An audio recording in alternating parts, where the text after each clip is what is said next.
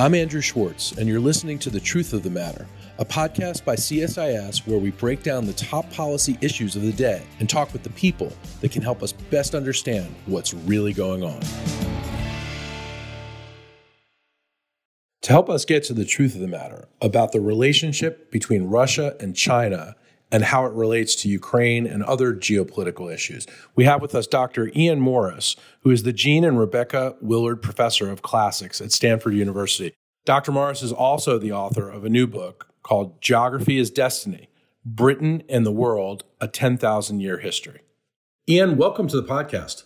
Hi, well, thanks for having me on. So I, I want to talk about Ukraine vis-a-vis Russia and China, but I think the first thing I want to ask you is, why do Russia and China both want the map of their territories to be redrawn? Well, I think people in Russia and China, both of them would say the maps have already been redrawn, but the way they were redrawn was just not very satisfactory for people in Russia and China. And right. um, for, for Russians, of course, the obvious thing is the, the famous Vladimir Putin line from two thousand five about the collapse of the Soviet Union being the greatest geostrategic catastrophe of the twentieth century. You know, what he meant by that was that for four hundred years, Russian rulers have been trying to create strategic depth to their west to give them a buffer against Europeans. Um, and that had just been stripped away in nineteen ninety-one by the, the redrawing of the boundaries.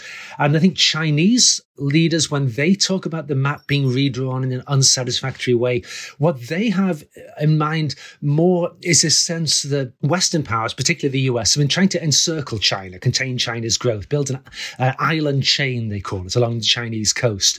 And to many strategists in Moscow and Beijing, these were just unacceptable, aggressive redrawings of the map by the West. And this is why they, you know, they they present what they're doing is that they're not being aggressive here. They're the ones trying to restore the status quo. It's the West that's being aggressive. So how have these approaches worked in your judgment for each country?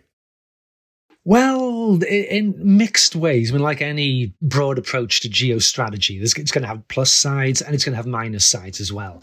So in some ways, I mean, you say if you look back into Russian history, for many centuries, up till really about the sixteenth century, the major threats to Russia always came from the east, from the Mongols and related people raiding out of the steppes. And the Russians engaged in a long-term, very aggressive process of building up strategic depth to their east, pushing across the Urals, going all the way to the Pacific Ocean.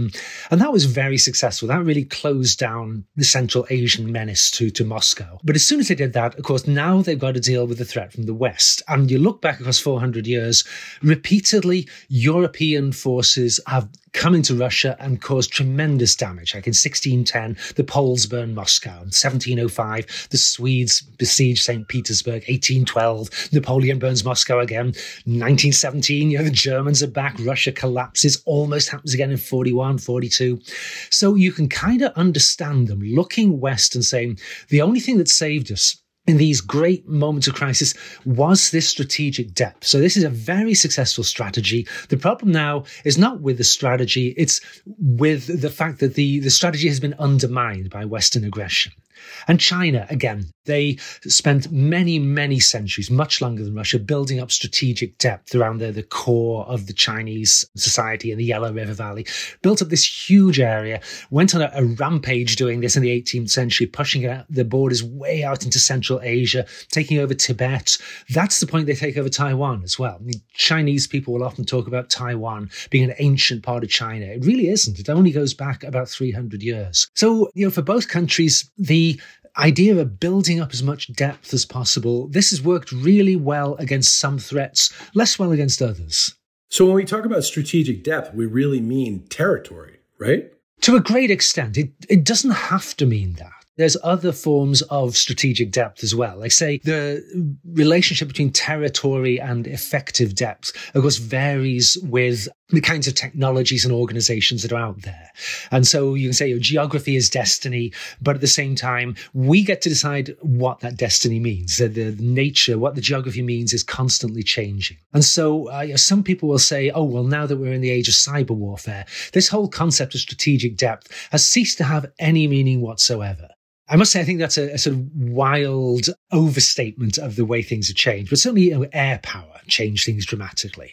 So the Russians here for a very, very long time have been worried about these Western frontiers, both in terms of having the space to delay hostile invasions like Napoleon's, but also with creating the space that gives them access to um, the world's oceans. So I think for both Russia and China, this is kind of a concept that always goes alongside strategic debt. There's access to the wider world. And China, of course, now has the world's largest navy. Absolutely, yes. Whether we, whether it's the world's most effective navy, of course, is a, another question. We tend to think in the United States we have the world's most effective navy, but yeah, China calls that into question now with it, with its size and with some of the strategic missiles that could hit our carriers, for instance. Yeah, yeah. I think you know, with almost any objective measure, yeah, I mean, the, the U S Navy is by far the most efficient and effective in the world, as well as being one of the biggest. But it's this sort of classic military strategy thing that, you know, military interactions, it's a rock, paper, scissors game. You know, what works really well, the scissors are great against the paper, but kind of useless against the rock. As I think has been widely recognized, the Chinese were very smart about how they went about their naval rebuilding. And they realized, you know, we, we may never be able to challenge the United States in a classic Great Fleet action in the middle of the Pacific Ocean. So it'd be kind of silly to invest in a thirty, forty-year program of building a great force of aircraft carrier battle groups. And also, you look at history. I mean, look what happened to Germany one hundred odd years ago when they tried to rival the British head-to-head in battleship construction. So the Chinese Chinese instead went for this asymmetric approach with all the surface-to-surface missiles, the submarines. Um, and I think you know, most strategists seem to think that you know, we will never again see an American fleet sail through the Taiwan Strait like Bill Clinton was able to do, that those days are long gone, because the Chinese have been clever about how they built up their naval forces. We continue to sail through the Taiwan Strait, though. That's why they're not trying to stop us. You know, it's, it's one thing having U S fleets and Allied fleets sailing through the Taiwan Strait in a time of peace. It's going to be very, very different when there are thousands upon thousands of surface-to-surface missiles uh, just fifty miles away on the Chinese mainland. So that's something that we have to be thinking about now. Yes, and I think um, American strategists have thought very deeply about this, about how how do we make a credible commitment, if we need to, to support Taiwan militarily against an invasion, if we're moving into a world where we may not be able to bring aircraft carriers within flight range of, of the island of Taiwan. It may be that Chinese submarines with missiles that can be used against land targets are lurking already surrounding our bases on Guam, other places. So people have been thinking very hard about, oh, how do we go about doing this? How how do we offer military support to Taiwan, should it ever be needed? I want to ask you about your recent piece for Time, where you noted that Russia and China's expansionist ideologies complement each other. China has money, needs fossil fuels, and Russia has fossil fuels but needs money. Where do you see the economic relationship between Russia and China going in the near term, medium term, and then, you know, of course, the long term as well? Mm. Yeah, it's an interesting question because you know, at first glance, Russian and Chinese leaders have so many shared interests. And you know, both countries, there's a sense that there's an American-dominated global order that needs to be revised. The map needs to be redrawn so Russia and China can realize their full potential. So you know, every reason to cooperate, to uh, at the very least to push the Americans back into the Western Hemisphere and um, give Russia and China veto power over anything that goes on in their their own backyards. But then, you know, as with so many of these relationships, you start burrowing down into it a little bit. There's a lot of places where the, the two countries disagree. And one of the obvious ones, I think, is Central Asia. Uh, this is somewhere, uh, it's a region that's vitally important to Russia. It's part of this uh, territory that Vladimir Putin was talking about as having been lost when the uh, Soviet Union collapsed. Very, very important for Russia to be able to rebuild that strategic depth in Central Asia to its south. Very important for China too. And Chinese leaders feel constrained by the island chains. So one way to react to those, to, to basically to outflank them, is through the Belt and Road Initiative, building all this infrastructure across Central Asia to connect up with the Mediterranean ultimately and the Indian Ocean. So both Moscow and Beijing, both of them are looking at Central Asia Each of them, though, has slightly different things in mind. I think an ideal outcome in Russia would be reducing the Central Asian states, not necessarily to socialist republics like they used to be in the U S S R, but at least to pliant, obedient governments. I mean, the kind of way Kazakhstan seems to have been going just recently. Whereas that's not what the Chinese want at all. The Chinese want primarily is it highways to the wider world running through Central Asia. And a Central Asia that is more or less part of the Russian near abroad. This is not super appealing to people in Beijing. Which, which is not to say that that's enough to derail Sino-Russian buddying up. But it's an area of potential conflict. Well, I was in Kazakhstan a few years ago for a conference in Astana. And one of the things I kept hearing, not only from Kazakh officials, but also from other Central Asian officials, was how lame they thought American diplomacy had been in Central Asia. Chinese diplomats are there all the time. Indians are there all the time. Europeans are there all the time, but they hardly ever see Americans, and they don't think the Americans are trying very hard to bring much to the table.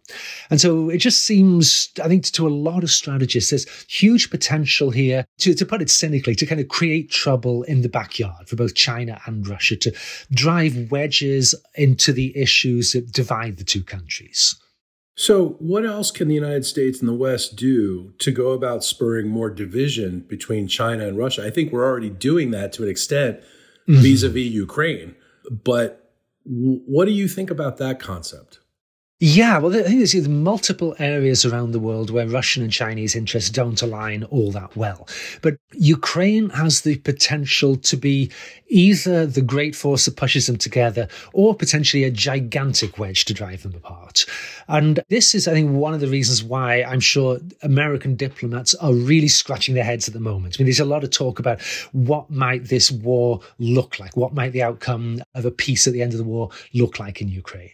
And one faction is saying, well, Russia needs to be handed a serious defeat here. And Putin needs to have this potential to make war removed and a strong lesson sent to everybody. This this just does not pay. Because the potential downside of that is it pushes Russia very much into China's arms. Russia's excluded from global markets. Its military has been humiliated. Where better to go than toward Beijing? So there's another group saying, well, that's like the last thing we want to see is a humiliating Russian defeat. We need to provide the Russians with, with kind of a way out here. And I, Henry Kissinger was saying something very similar to this in Davos just a few days ago. We need to provide them with some kind of face-saving way out, which doesn't necessarily have to be a territorial concession, but something that can make the Russians see that there are things to be gained from not just running to China, that you know, any kind of deterrence, containment strategy, you've always got to have two sides to it. One is raising the costs of aggression so high that no rational person is going to pursue violence to change the status quo. But the other side of it is raising the benefits from observing the status quo. And completely humiliating Russia, that does not raise the benefits from Russia deciding then to play along and make nice with the West. So I think it's a super delicate issue here. I think it's going to call for statesmanship of the highest order. You know, Doctor Kissinger, who, of course, is a C S I S trustee and instrumental in everything we do and from the very beginning, our very beginning sixty years ago, he got a lot of attention at Davos for what he said. Someone who's gotten less attention, but I think also who has a very good point, is former Secretary of Defense Bob Gates, who says that he thinks the Russians are going to pause. They're going to have a strategic pause. They're going to take a breather. They've got territory. They're going to hold that territory, and they're going to back up. They're going to regroup, reequip, rearm, everything, and maybe take a bit of a breather and then go back at it in a couple years. What do you think of that notion? I think we we are all tending to assume that we are now in the end game and we can see where the Ukrainian conflict is going to go. And yeah, and I, I think Secretary Gates is quite right. We don't know. We don't know for sure yeah. where this is going. And you look at the last time the Russians got themselves into a mess like they're currently in Ukraine. Uh, I would say it's probably nineteen thirty-nine when Stalin decides to invade Finland. And it's a catastrophe. I mean, it's much worse than what's happening to Putin in Ukraine now. And so what do they do? They they they take a pause. They, they slow down. They raise enormous numbers of men. And they go back at it again in nineteen forty. And they grind down the Finns and basically end up getting everything that they'd, they'd originally demanded. And obviously, you know, nineteen thirty-nine and twenty twenty-two are two very very different situations. But I think the Russians do still have a lot of choices on the table. Putin has been going out of his way to tell everyone at home, this is not a war. We're not doing anything excessive. We're not having a general call up. He has a lot of cards that could still be played. What do you think victory looks like for Vladimir Putin? Well, I think at this point, I would, obviously, who knows what's going through his head. But I mean, at this point, I would guess if it were me in the Kremlin, I would probably be happy to get out of this with anything that was not a humiliating defeat. But of course, um, I'm not somebody like Vladimir Putin. I think the chances of me becoming dictator of Russia are pretty slim. Um, and he one, could, might... one could only hope. yeah, yeah, I think I would actually make an even worse dictator than him. Um, but no, I think, I suspect he is not looking at just avoiding defeat. He's going to be looking for something much more substantial coming out of this. And in a way, of course, you can hardly blame him. Whatever you might think of the way he's gone about this, any Russian leader looking westward into Europe, cognizant of the last four hundred years of Russian history, there's no way you can look at the possibility of Ukraine moving westward, maybe even becoming part of NATO. You just cannot look at that with equanimity. This is a life and death threat to Russia, as perceived by, I think, just about any Russian leader. And I think Putin, in a lot of ways, is an anomaly, but we're kidding ourselves if we think after Putin's gone, we're going to get somebody who says, oh yeah, fine, Ukraine, join NATO, join the E U, that's all going to be fine. They're not. Uh, I think the ideal outcome for the West and for Ukrainians is a Russian leader who says, okay, Ukraine remains near the top of my strategic to-do list, but I need to approach it more like the West approaches these problems, rely more on the soft power. It's because Russia does have potent soft power. They have the whole one Russia, Slavic ideology and Orthodox religion. They have a lot of cards they could play. But overwhelmingly, people perceive Russia so negatively, especially after this. It's going to be very difficult for them to turn around and try to woo Ukraine and make a sort of peaceful relationship with their near neighbors. Do you think the United States and the West are doing enough right now to help the Ukrainians? I think probably yes. I, I think it's, a, again, a real tightrope you've got to walk here. And I think Joe Biden was absolutely right. Dismiss out of hand any talk of no-fly zones and that, that kind of thing. Because um, the, the absolute worst-case outcome for everybody is that this starts to escalate toward nuclear war. So that has to be avoided at all costs. But on the other hand, of course, reacting in the kind of way that the West reacted in twenty fourteen, that probably would have led to a fairly rapid collapse of Ukraine. So I think it's been a matter of judging how far can we go in terms of supplying military equipment and clamping down on the Russian economy without provoking an escalation. And so again, it's a very awkward thing. You want to, you know, defeat and at least a little bit humiliate Vladimir Putin, but you don't want to humiliate him to the point that he starts to think that escalating this conflict is the least bad of his possible strategies. Yeah, that he has to prove something. Yeah. And of course, we're in his position, if he doesn't prove something, there's a pretty good chance he gets replaced in a very unpleasant way. One country we haven't talked about yet in the middle of all this is India. India plays an important role both for China and Russia, and certainly for the United States as well. How does India fig- figure into this equation in your judgment? Yeah, I think India is another place where Russian and Chinese interests uh, clearly diverge quite sharply. That India has been uh, not exactly an ally of Russia, but sort of Russia-leaning for a very long time. And e- even now there's sort of uh, some unclarity sometimes about wh- where India is going. Um, it's a, a big purchase of Russian weapons, of course, as well. And China and India, um, you know, for obvious historical, geographical reasons, have all kinds of conflicts of interest about their border zone. Both of them are interested in attracting allies in Central Asia, Southeast Asia. And so just a, a lot of conflicts of interest there. And you know, fairly recently, Russia was supplying excellent um, air defense systems to both China and India. And then when we had the recent actual fighting between Indian and Chinese troops up in the Himalayas, the Russians stopped supplying China. They, they made a choice of you know, which of these partners, at least in terms of military supplies, which of these partners matters more to us. Having Russia cut off its supplies of the S four hundred system, it's not the end of the world for China, but it sends a certain signal of where Russian priorities might lie. Doctor Ian Morris, thank you so much for your time today and for these valuable insights. Well, thanks so much for having me on the podcast. If you enjoyed this podcast, check out our larger suite of C S I S podcasts. From Into Africa, The Asia Chessboard, China Power, AIDS twenty twenty, The Trade Guys, Smart Women, Smart Power, and more. You can listen to them all on major streaming platforms like iTunes and Spotify. Visit C S I S dot org slash podcasts to see our full catalog